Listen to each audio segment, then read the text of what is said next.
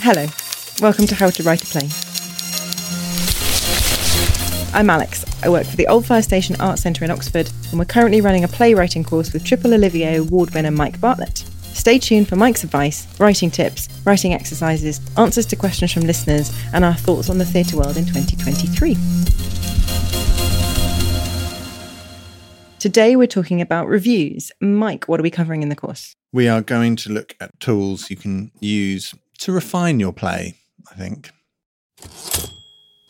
Coming up this week at the Old Fire Station, we have Hollie McNish, the poet, on the 12th of July, and she is sold out. So, and her waiting list is like 150 people. So, I'm Wow. sorry, listeners, you've got no hope. Shouldn't even have mentioned it. I'm sorry. And then on the 14th of July, we have Ballet Folk, which is going to be really lovely. It's a celebration of this company who do ballet dancing to folk music and it use a lot of folklore in what they do. And they've been going for five years and it's a celebration of their and their process. Sounds brilliant. It's going to be great. Mm. And I also wanted to take this moment to talk about Theatre Club, which is a new thing. Last week I talked about our one pound ticket scheme. This week I'm talking about Theatre Club. Theatre Club is an opportunity for if you ever want to come to shows and you don't have anyone to go with, like me sometimes. Am I only doing this for myself? Maybe. Or you're new to coming to the theatre and you want a bit more context or you want to find out a bit more. Or if you just really like going to the theatre and you want to talk about it with people, like a book club, Theatre Club is for you. So we are going to be running Theatre Club once a month from September. You buy a ticket for the show, you come along half an hour before, you come into the gallery, you have a free soft drink, we have a chat, I give a bit of context as to why we booked the show and what the show's about and the company and all that. And then we go and watch the show together and afterwards we have another little chat for 30 minutes. This is a brilliant idea. Thank you. That's really cool. I'm very pleased. I So it you have a happens. nice So it happens once a month for a particular show. You'll Yes. say what. so we've selected the shows. So our first show is going to be on the 12th of September and it's Kinder and it's Brilliant. puppetry. For the first Oh. three, I've picked three different shows puppetry, theatre, and comedy.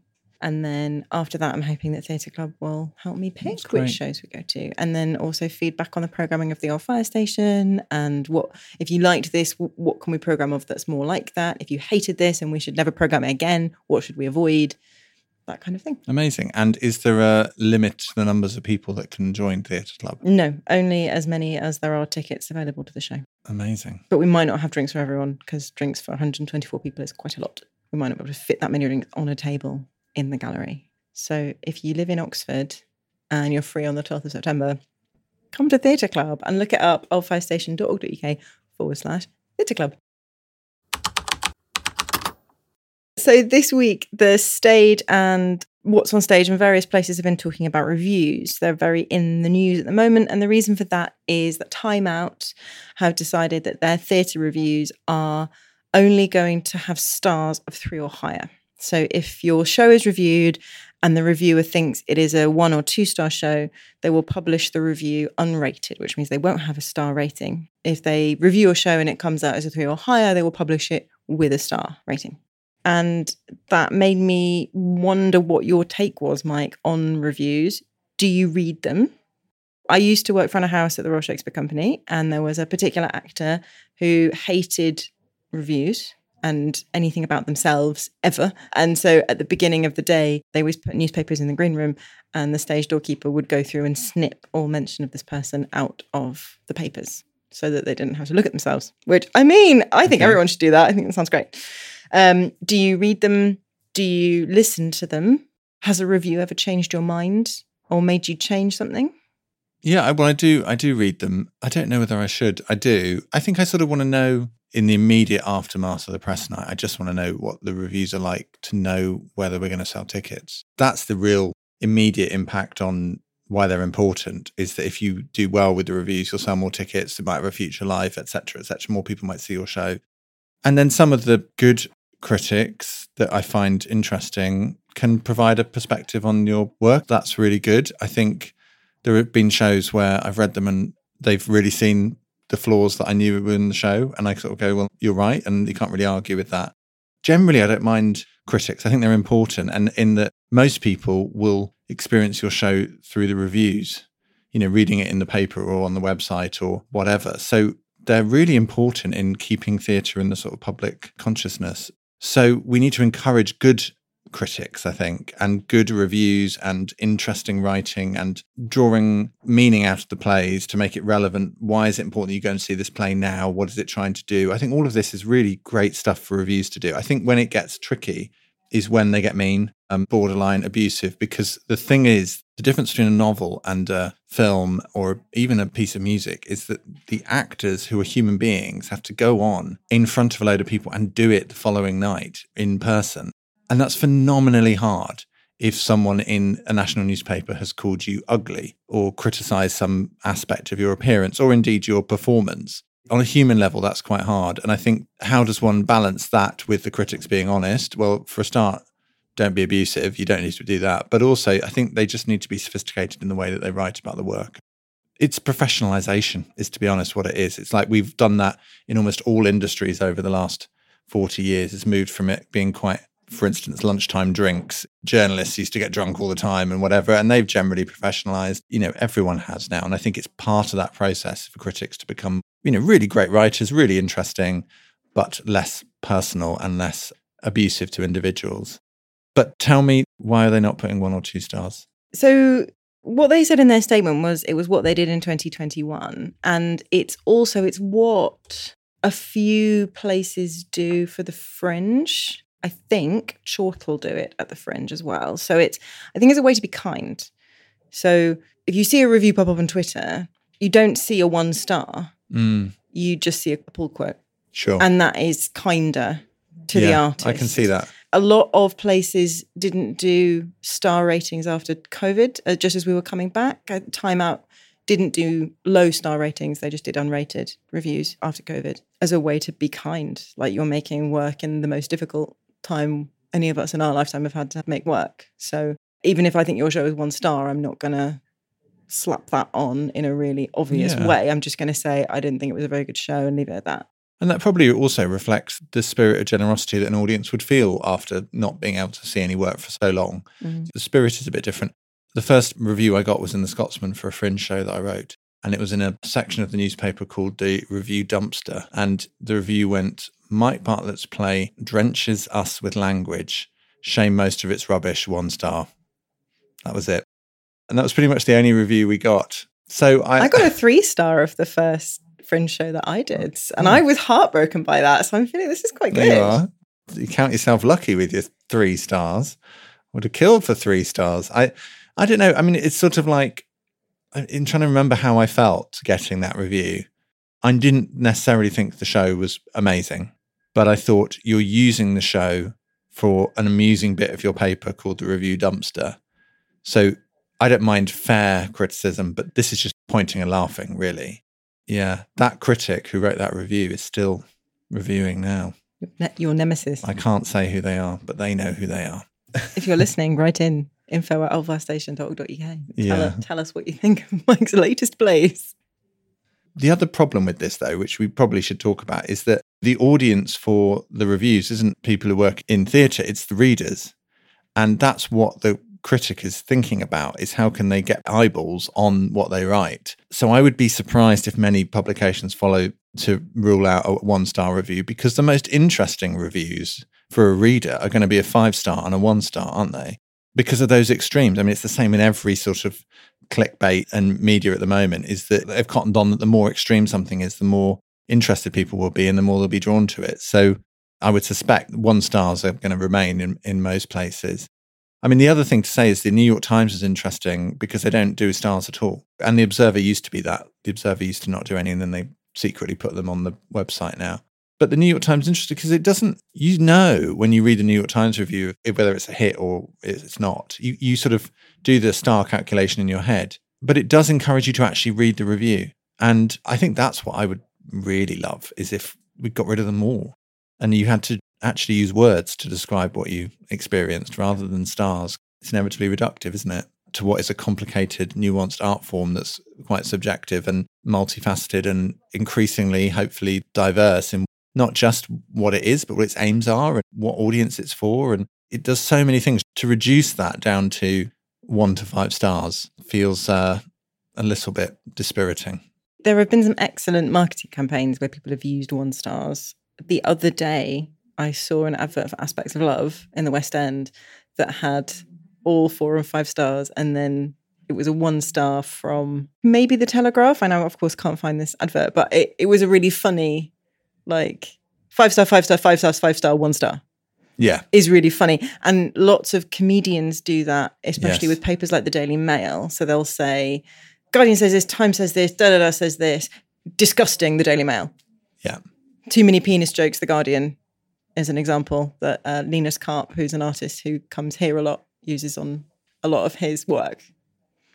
Yeah, and that's great. And and I think you have to sort of you know, with time, I think for anyone who gets a bad review, as someone who got a bad review as my first, like a really bad review as my first review, I I would say time does heal, actually. And and I also think that there's not a one to one link between the plays of that have done well or people remember or people have taken to heart and meant something to them and the ones that have got the best reviews. And even the ones that have been seen as successful one looks back, they're not the ones with the best reviews. It's there's some other energy because ultimately the audience judges. Ultimately, the audience comes out and either they tell their friends, "You've got to go and see this," or they don't. And if it is a word of mouth show, that will push past critics. It just will. The theatre will slowly get full, or it will maintain its audience against expectations, and that will tell you that the show itself is doing something that goes beyond marketing and into just people saying you've got to see this while it's on. And similarly, if a show is overhyped and gets five stars but actually is not delivering, you often find those shows, you know, despite all the five star reviews, come off early in the West End or something. So I do think the proof of the pudding ultimately is in what happens in the auditorium with the audience. And that is really where you want to be judged, isn't it? So that's quite encouraging, I think. What are we covering in the course this week? So, in the course, the writers are working on their plays and hopefully getting going on them. There's just sort of various bits and pieces of their sort of tools you can use if they're useful to kind of keep the ball in the air, like we've said, about how to keep interest, how to tell your story, how to use certain techniques. So, we're going to look at exposition, which is sort of landing information with the audience. And the most obvious way of doing exposition is there was always a joke that people used to say about radio plays where people go, the gun I'm holding in my left hand is loaded. Um, that's poor exposition. Um, and on stage, it would be someone spelling out how they feel, who they are, what they want in words. The king, my father, your brother. Yes, exactly. Exactly. So we're going to do an exercise where we're going to come up with a character. We're going to work out their age, maybe their nationality. We're going to work out what they're feeling. We're going to work out what they want and their relationship status, what their need is, and maybe their class.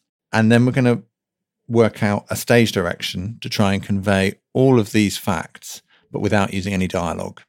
So, what other tools do we have on stage that are that we can use to convey information that aren't just someone talking? And we are going to then apply that to their plays, take a character from the writer's play and describe that character and how would you convey all that information without spelling it out in dialogue. And then we're going to do a romantic comedy game, which is where imagine there's two characters who fancy each other but don't realize the other one fancies them or haven't or don't know that yet and are too shy or British to say how they feel. So they're not allowed to say how they feel.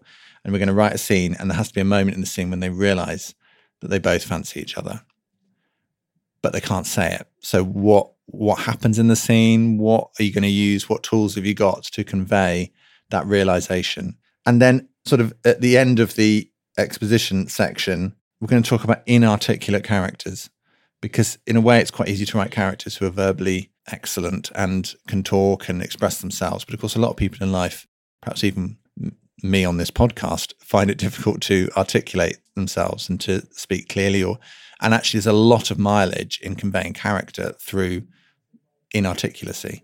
But how then does one convey things about that character if they cannot express them? So I want to experiment with writing a monologue with an inarticulate character where they're trying to speak, but they find it difficult. And then we're going to have to think about this, but the crucial moment in that monologue where something changes or they realize something needs to be non-verbal. So it's a stage direction. Because dialogue is only one part of the picture on stage. So you can convey information in all other ways. And really, all these exercises are trying to convey that. And then spinning off from that, I want to look at mysteries Hugh Laurie has an excellent song called Mystery. If you don't know it, Google it. It's on YouTube. We'll link it in the show notes. link it in the show notes. Good. So, mystery is about withholding information. And this and the other things we'll talk about are sort of optional because they, they're kind of tools to keep interest or structural tools. I more often use them on television than in theatre because I think in theatre they can seem, you have to be very careful that they don't seem schematic or plotty or a bit manipulative. There are great writers that use tools like this, but it's withholding information. So the audience knows there's a mystery and they're waiting for it, but they don't know what it is. So the exercise is I'm going to imagine a character and go, what's the truth that is finally revealed? So the deep, dark truth, right at the end of the play, you go, oh, that's the mystery revealed. What is it? So, for instance, it might be a guy killed his daughter. So then we're going to ask, what do the audience think it is two minutes before? And that might be um, that his daughter died. So they know his daughter died. They don't know he killed his daughter. And then we're going to say, what do the audience think halfway through the play? So that might be that he doesn't want to have kids. He hates kids. And then what do we think at the beginning of the play? Well, then we might think he's he's sort of shut down in himself and he's shut down to emotional things. And that's a character thing. So then you can see as you plot that play out, you've got a story, which is that you've got a shut down character who we find out doesn't like kids for some reason. Why? Oh, his daughter died. No, he killed his daughter. And the mystery is revealed. So with these things, you work backwards and then you withhold the information. But just an exercise like that is quite good to go, how do you plot that out across the play? And the tricky thing with mysteries, and this is often true in television, is that it's quite easy to plot a mystery arbitrarily. But how does it carry meaning? Why are you withholding information? So, in that instance, the reveal of that mystery is actually reflective of that character's attempt to bury that within that truth within themselves. So, that carries meaning. There could be other reasons that you hold a mystery back, but one has to be careful doing it just because it keeps the audience's attention. The idea that you are only watching to find out the mystery. If that's true, you've kind of failed already. And you see that sometimes in TV as you feel like you're making up for the fact this is quite boring by just going keep watching to the end so you get the you know what's in the box. You know it's not it's not enough but it's a it can be a good tool to hook an audience and bring them through. And so we're going to ask in the writers plays is there any information that you could hold back to create suspense and mystery to help take the audience through the play? Maybe there isn't but it have, have, we'll have a think about that. Another tool you can do is the ticking clock which is where something is going to happen later in the play and that is a fixed deadline. That is ticking down as the play goes on. And so it's implying pressure and urgency to the action of the characters. So the exercise is we'll go what is the deadline? So it might be a, a wedding. What happens if the deadline is missed? So what are the stakes? So if, if we imagine our main character is a best man if he misses the wedding then he loses his friendship his best friend. So that's quite high stakes. When does the clock start so we might imagine it's the morning that the best man wakes up. And how does it start? Like, how is the audience told? So that that relates to to exposition. Really, is that if we imagine a scene of the best man waking up, realizing what the time is, and then putting on a wedding suit and rushing, and then finding that his car's got a flat tire, then we already we know the clock's ticking, and maybe we need a wedding invitation that says wedding at eleven o'clock in the morning or something like that. So we know what the deadline is and we're in on the urgency. And we're going to talk about the fact you can put a clock on any story. I'm not saying you should put a clock on every story, but you can put a clock on most stories to increase the urgency. So we're going to think of some stories that have clocks. So I was thinking of Beauty and the Beast has that sense that the do you, do you know the that? last petal falls. That's right, but it- and she has to say that she loves him by the. But doesn't it fall on his? uh, Isn't he got a birthday? Isn't it it? Is isn't it his twenty? I think it's related like to a that. twenty-first it's a number of a- years after Yeah, the curse has been laid. it's it's specific, I think, and our listeners will tell us if it's not. But I think it is. I think there's a birthday. There's a there's a moment, and so that puts time pressure. And the other film that I think of with this is the film Clockwise because it's got the word clock in it, maybe, but also because I think the whole is written by Michael Frayn, the playwright, featuring John Cleese, and he has to get to a headmasters conference to deliver a speech. So it's a fixed time, and the entire film is his failing to do that and the journey to get there and, and everything. I think I get the sense it's called clockwise because it's a bit of a formal exercise for Michael Frayn to go, I'm going to just have that purity of form. And it's really great for that. And then another thing you can do is what I think of as a bomb, which is seeding something that's going to go off at some point in the play, but not yet. And you don't know when. So, an example, an obvious example would be something like someone puts a gun in a drawer. We know there's a gun in the drawer. Someone's going to use the gun at some point. But it could also be someone's saying early in the play, tonight's night, I'm going to tell my mum what I think of her. We don't know when, but we know that's going to happen at some point. So then we're carrying that threat. That bomb is being carried around the room for the rest of the piece. And we're going to think about some examples of that and think about some examples in their plays. And finally, this isn't really an exercise, it's more about what I was trying to think what I do when I'm refining a play. And the idea is sort of about family. I think of it as family, but really it's about relationships and asking the questions of your characters in the play how are they related? Because sometimes I'll find that I've got a character who's on the periphery. You've got, say, you've got a family, and then you've got a character on the periphery who doesn't seem to be related to them, or a character that serves a function but isn't connected in some way. And it's worth asking the question how are they related? Because if they can be related in some way, it brings so much more value to the play. It increases the stakes of the relationships. You've got history. You've got you've got something to play with. And if two characters are complete strangers, you're really starting from scratch with your play, which you totally can do. And there are great plays where people are strangers. But actually, often, if you can find a way of bonding them into that world of the play earlier, and that that in a way is very easy. Sometimes you just make a decision. You just say, "Oh, they were at school together." And suddenly activates that relationship in a way that enables it to carry much more heft and meaning and and the dialogue suddenly deepens and becomes more full. And also there's there's more for the audience to go well what is their relationship? What's going on? Whereas if they're strangers we we get it from straight away. So that's a sort of process that I often go through with the play and I found that those floating characters on the outskirts either you pull them in or with some plays when I wrote Earthquakes in London, there was a whole character who went all the way through who quite late, I think it was in rehearsals even maybe, I just went, oh, she doesn't do anything. I just slotted her out of the whole play. It didn't change the play at all. She was in 10, 15 scenes. She just completely came away from the play and it didn't alter anything. She was completely inactive in the play. So that's something to keep an eye out is those characters. Do you either pull them in or maybe get rid of them? Apparently, there is a version of Star Wars The Phantom Menace where they have cut the character of Jar Jar Binks out completely, apart from one. He does one thing at the beginning that affects the plot, and apparently, you can take him out of the whole rest of the film and it doesn't change the film. It makes no difference. If only they had done that at the time. I assume that's not an official George Lucas no re recut. Cut. Yeah. Well, there you go. So, so maybe we should rechristen that exercise. Either pull Jar Jar in, into the family or um, jettison Jar Jar. Yeah, and that's it. And then I think if we've got time today, we might also talk about other forms, anti dramatic forms, other structures, non Western narrative structures, because I think there's a big discussion to be had about all of that. We'll see if we've got time, and if not, we will uh, we'll do it next week. We have a question this week from AJ. Have you ever written something you thought and still think is a great piece of writing or project that was rejected or failed? That's a good question. Um, I don't know. It's hard. I think normally, if I've got something that I thought was had something good in it and it gets rejected, I tend to take not instantly and not almost consciously. I take an idea from it and use it later. So I did write a play when I was 25 about Prince William going to the island of Iona after university, but before embarking on public life to try and work out who he was.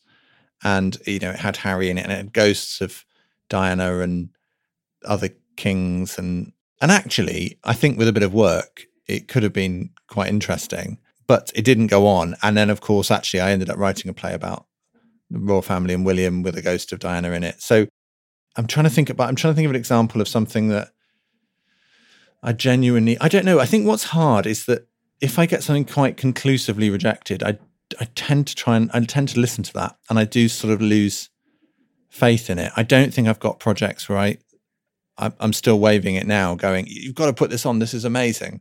But it's more I've got projects that I feel didn't have their moment, like for whatever circumstances or the production or something never quite landed in the way that they could have done, and that's hard because you don't get a second chance. You you know if your first production of a play doesn't land, it, that's it, because no one's going to revive a play that didn't do that well. So that's why writers get quite anxious with the first, particularly the first production, because either you're launching your play or you're burying your play.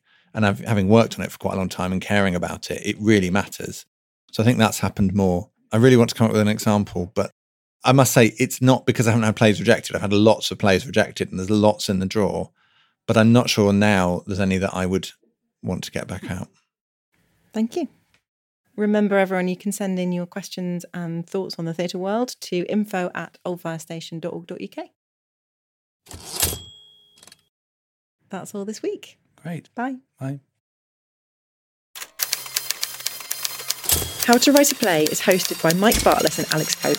Editing and music is by Hannah Gallardo Parsons, and it's produced by the Old Fire Station, Oxford. Please support us by giving five star ratings and reviews wherever you get your podcasts to help us get seen by more theatre makers. This show receives no exterior funding. If you'd like to support the work of the Old Fire Station, please donate at oldfirestation.org.uk.